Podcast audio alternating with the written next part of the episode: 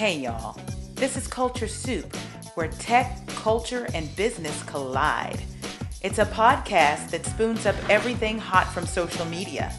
I'm your host, L. Michelle Smith, and each episode we bring you some of the most notable and not yet notable thought leaders in tech, business, and culture.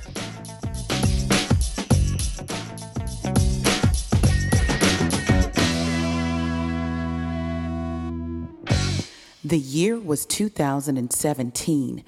It's about the time that I met the folks at Brand Innovators, Mark Sternberg, and also Ted Rubin. I'd fill in for an officer who was unable to keynote on the concourse there at AT&T. That's where I was able to, for the first time, unravel all the work that my teams had done in diversity and inclusion in corporate communications and integrated marketing that resulted in me actually speaking in eight different places on behalf of brand innovators that year alone.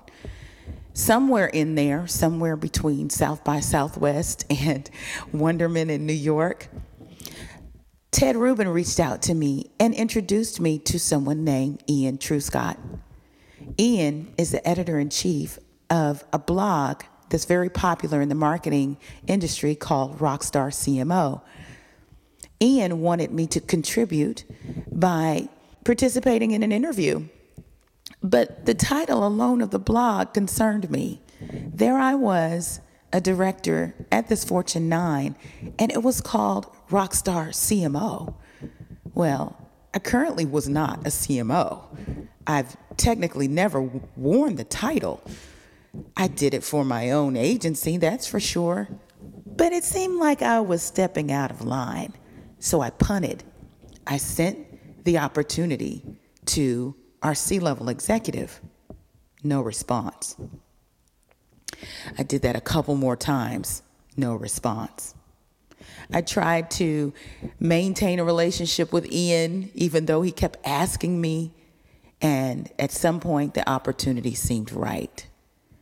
It wouldn't be long before I'd left AT&T. And the topic that he wanted me to speak on didn't overlap. So why not? And he explained to me that everyone on the blog was not necessarily a CMO, but they had CMO leadership qualities. I could deal with that. So I responded. He interviewed me, and the first article went up. It would be the first of a few. And I have a lot to be grateful for because around that time is when I had launched the Culture Soup podcast. And it made sense to go ahead and maintain this relationship because I was circulating among some really great thought leaders. But it also was a way to expand my audience into the UK. And you hear me talk about the rankings in the United States, but you may not know that consistently the Culture Soup podcast is ranked very highly in the UK or should we say Great Britain now. You hear me talk about the rankings in the United States for the podcast, but I rarely talk about the rankings in Great Britain. The Culture Soup podcast is consistently in the top 200 in the UK, or should I say Great Britain. So, without further ado, let me introduce you to my friend, Ian Truscott, editor of Rockstar CMO.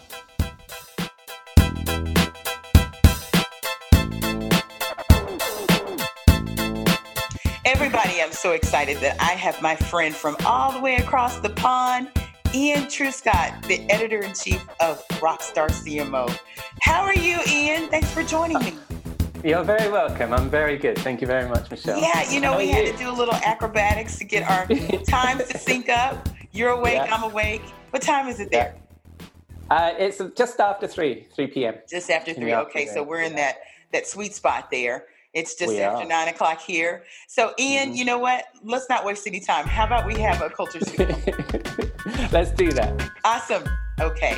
So, I remember back in what 2007 when Twitter first came online. I think we heard about it first at South by Southwest.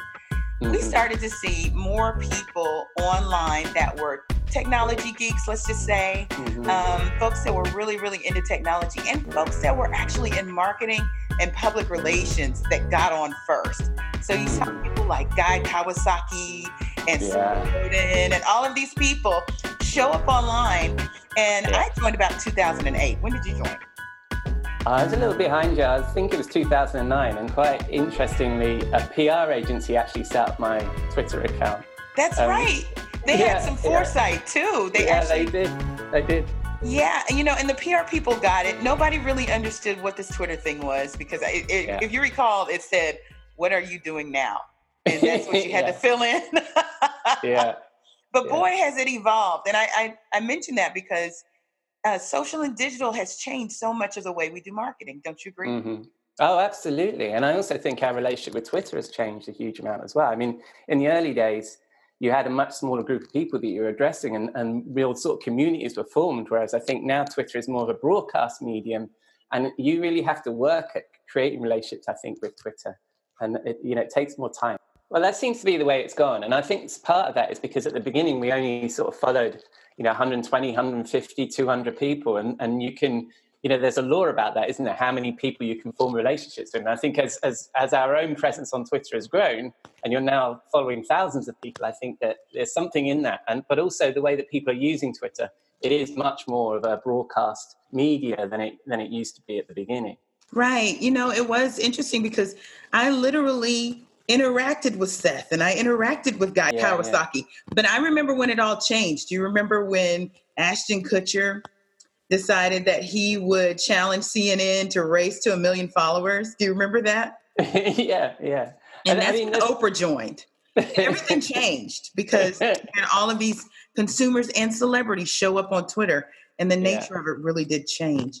Yeah, but, you know, I mentioned Seth because a lot of the CMOs today are really considering what's changing about marketing and the mm-hmm. and the um, the nature of it, and so much of it is being impacted by the internet and digital. You agree? Mm-hmm. Mm, absolutely, absolutely, and I, and I think and social is part of that, isn't it? That instant access to people uh, straight away, and the ability for people to share their feedback so straight straight away and anonymously. I think is is is a different way that consumers are now engaging with brands.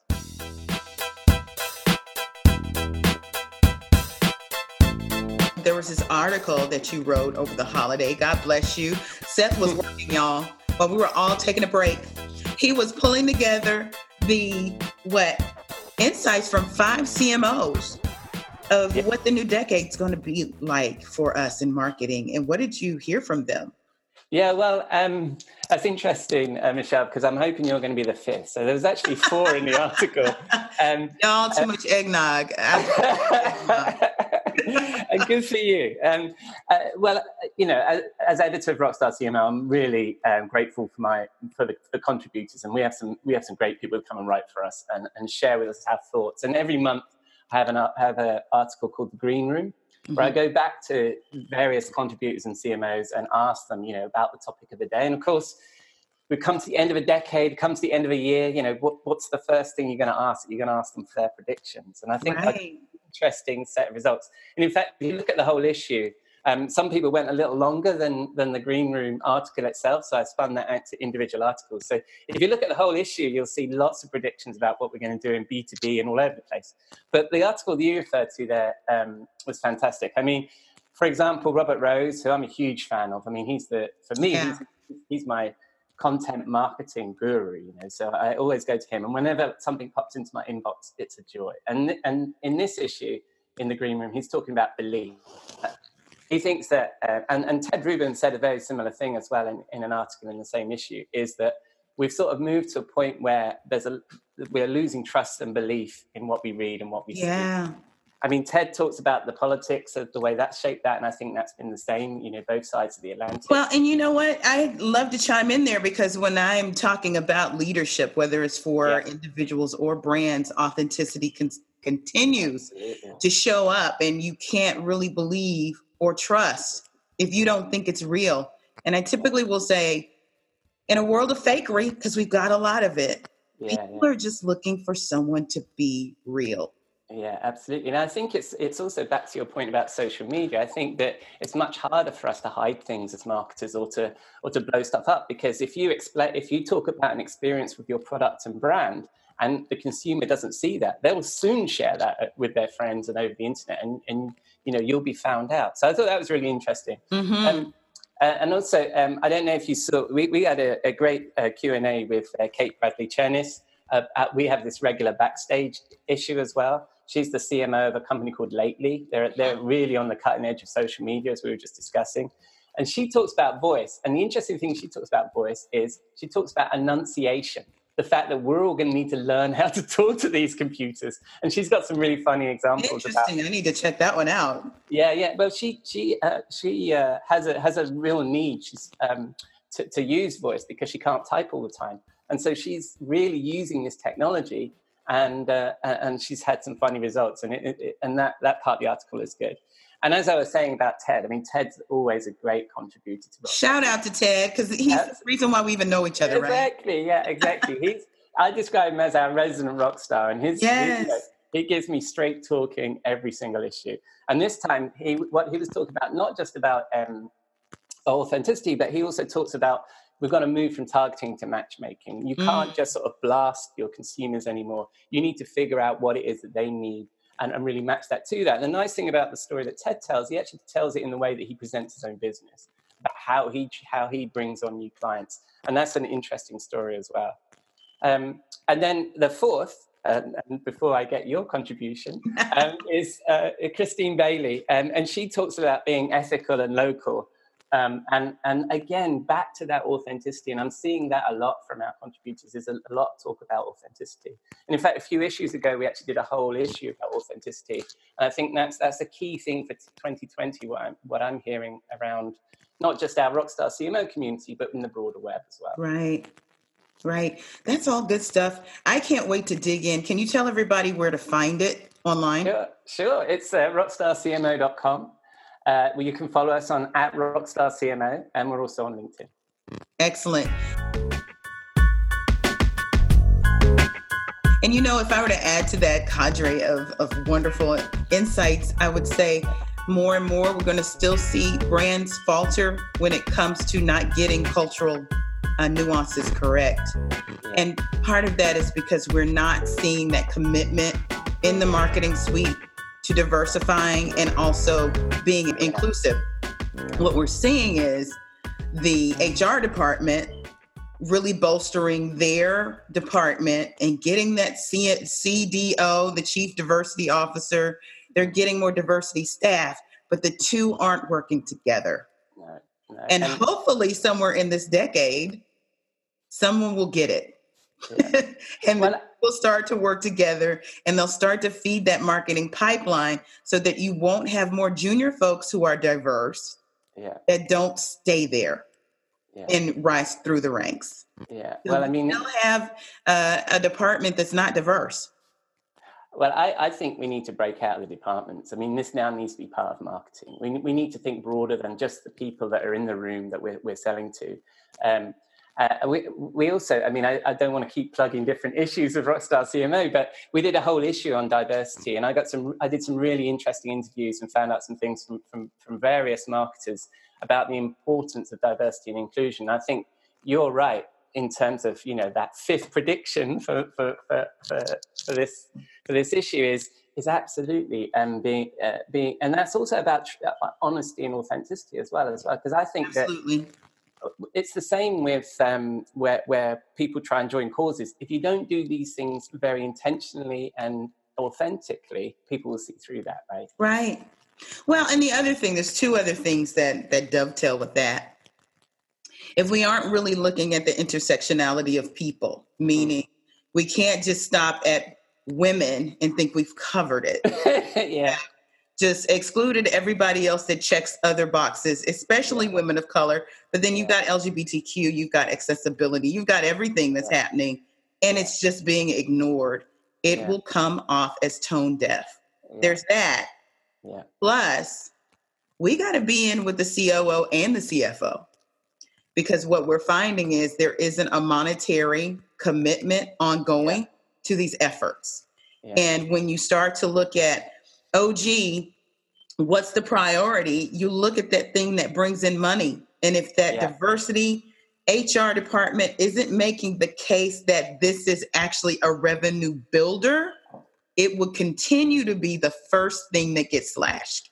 Yeah, yeah, and, and um, it, I, you know, if I point you back to the issue that we did about diversity, was there's so much data that actually it just makes great business sense. Mm-hmm. You know, there, there, it, it, it's it's not about just trying to be social, doing the right thing socially. It's actually doing the right thing for your business as well. And I think we, you know, I work, I work predominantly in B two B, and everywhere you go, um, you know, having that broad-minded, diverse attitude towards what you're saying and what you're doing works everywhere.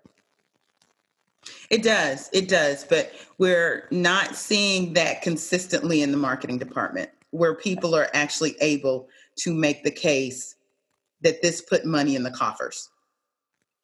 And so we see teams show up for two or three years and then they disappear two or three years later. And that's the hard and honest truth. Right. And you, well, you, you have way more experience of that than I do. I, but um, just as I mean, I'm just the editor of, uh, of, of the magazine. But some of the some of the some of the um, some input that I got when we did the diversity issue was just fantastic. And actually, I highlight it as one of my, my highlights of 2019 was that whole issue. Yeah, I'm actually glad to see that there is a heightened awareness and that it is a dialogue that's happening at that level in the C-suite now we need to actually put some action behind the words and not just fluff. So Absolutely. I'm glad to see it moving in that direction. It'll take a little time, but maybe by the end of this next decade, we'll be a little bit more evolved in our way of addressing culture. Well, we, we, we ought to by now. Yeah. So, you know what? We probably owe it to the people to let them know how we got to know each other and tell the story of how you even started Rockstar CMO. So, you know, we mentioned Ted Rubin. Yeah. At the time, Ted Rubin was with Brand Innovators. And Brand Innovators that year had me speaking all over the country. I think I spoke for them probably eight times. And during that time, between, um, you know, um, appearances in Dallas, New York, South by Southwest, you name it. Yeah. Ted and I became friends, and he is a great connector.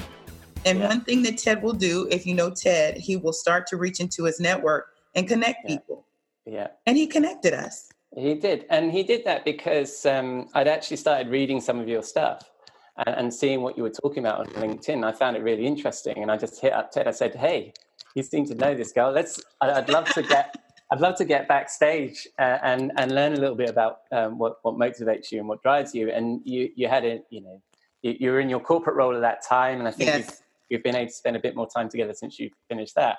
So that that was that was how that happened, and that's exactly really, and that dovetails nicely into my motivation for Rockstar CMO is that um, you know there's a, there's a million marketing blogs out there, right? but maybe a billion. and I think, and I think it's it, it would be easy to say, oh, everything's been said, and, and why why would you create a, a, marketing blog? But and why would you try and compete with those things? And we don't try and compete. What I like is I like this sort of different different points of view. This right. talking that we get. We do things slightly differently. I don't do listicles. I don't chase. Um, eyeballs. I don't go for the for the um, for the flashy titles and stuff like that. I, I really just, I just, we publish once a month. We, we publish about 10 to 12, um, we publish about 10 to 12 um, articles a month. We just do that once a month. We send a newsletter along with it. And, it, and it's just, it's just a nice collection of articles, I think, that you perhaps you won't read in other places. Right. I like it because you try to dig a little bit deeper than some of the articles that I see on marketing that are pretty surface and you know it's the topic that's trending yeah. but then you try to say well okay well what's what's wrong with this you know what's the contrarian view and you're not afraid of that no absolutely and the, the other i mean we get some people that want to write for us and they just send us the normal sort of robot copy of mm-hmm. you know the, the, latest trend or how to do seo and all that kind of that's covered everywhere else right, right. but if if you want an actual marketer's opinion about a topic and that's what we try and that's what we try and provide and that was really our motivation at the beginning was really about also inspiring other younger marketers or people from different community you know different kinds of marketers to myself and and just try and bring bring a whole bunch of different people together and get their opinion and, right. and perhaps inspire people which was which is which is our intention. So, how long have you been doing this, Ian? Um, we're uh, coming up for two years. I think the last issue was our twenty second issue, which is uh, awesome. Uh, Congratulations. Yeah. We've learned a lot, and I think the important thing that we've learned, which I think you and I have talked about previously, is I think a lot of people go into these things and all they think about is the content, getting their content, getting their words out there. The important thing, and especially it take this takes a lot of time, is you're mm-hmm. building mm-hmm. a community. You know, you're building a group of people that start to talk to each other, um, and, and, start to collaborate with, uh, with each other and they're connected by content. The purpose always should be about building a community, not building yes. not building a big store of content. Everybody's got one of those, right? But building community is much harder. Right. You know what? I really appreciate you, Ian. I have to thank you, first of all, because you did seek me out and include me. And um, another place for my voice to be heard. So that does not fall lightly on me. I do appreciate you. And I appreciate all of the work that you're doing with Rockstar CMO. I hope all of my listeners across uh, the country, around the globe, will go check out Rockstar CMO. Can you tell us what we can look forward to in the next year? Um, in the next year, oh my God, I just generally work from issue to issue. There you go. Okay. we, next we, issue. there's so much stress. Yeah, in the next issue, I mean, we've spent 24, 22 um, uh, uh, issues talking about various various um, topics. We're actually going to talk about the product and what marketing's role is in the actual product. So it's a, a bit of a shifting gear. Start to talk about the product. So I'm going to hit up my. Uh, my rock stars and, and see what they've got to say about their role in developing the product, how we move the product forward. Fantastic. I promise you, I won't drink too much eggnog and miss the deadline. Seriously, y'all, that's not what happened. Just... anyway, but yeah, thanks for including me and whatever I can do to support. I'm glad to have you on this platform, Ian, so more people can go and, and, and read your great content and be a part of this great community. Thank you very much, Rochelle. And, and it's been a joy to share your voice. What an awesome conversation with Ian Truscott, all the way from Great Britain. Thanks for coming on. What a great conversation. Listen, lots coming up on the leadership front. Coaching. We've got group coaching coming up. It's going to kick off February 6th.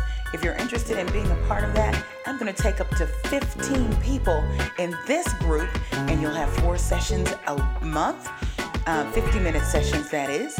And if you're a boss, entrepreneur, if you are in corporate, in the workplace, or if you're in transition, we've got a group for you. So go to lmichellesmith.com slash coaching and get your information. If you'd like to just join, go ahead and drop me a note at coaching at lmichellesmith.com. Our Coaching Corner episode is live on LinkedIn beginning next week, Tuesday. The holiday, fresh new content. We're bringing on Jalen Bledsoe, the 21 year old multimillionaire who made his first million at 15. We're going to talk about scaling your business by infusing capital through your client revenue and getting more clients fast. That's at 4 p.m. Central on LinkedIn Live and then later right here wherever you get your podcast streamed. Then next week, Thursday, I'll have author Minda Harts, author of The Memo. You don't want to miss it. Find us online at theculturesoup.com, on Instagram and Twitter at The Culture Soup, and on Facebook at The Culture Soup Podcast. Until next week. The Culture Soup Podcast is a production of No Silos Communication, LLC. The Culture Soup Podcast is a registered trademark of No Silos Communications, LLC.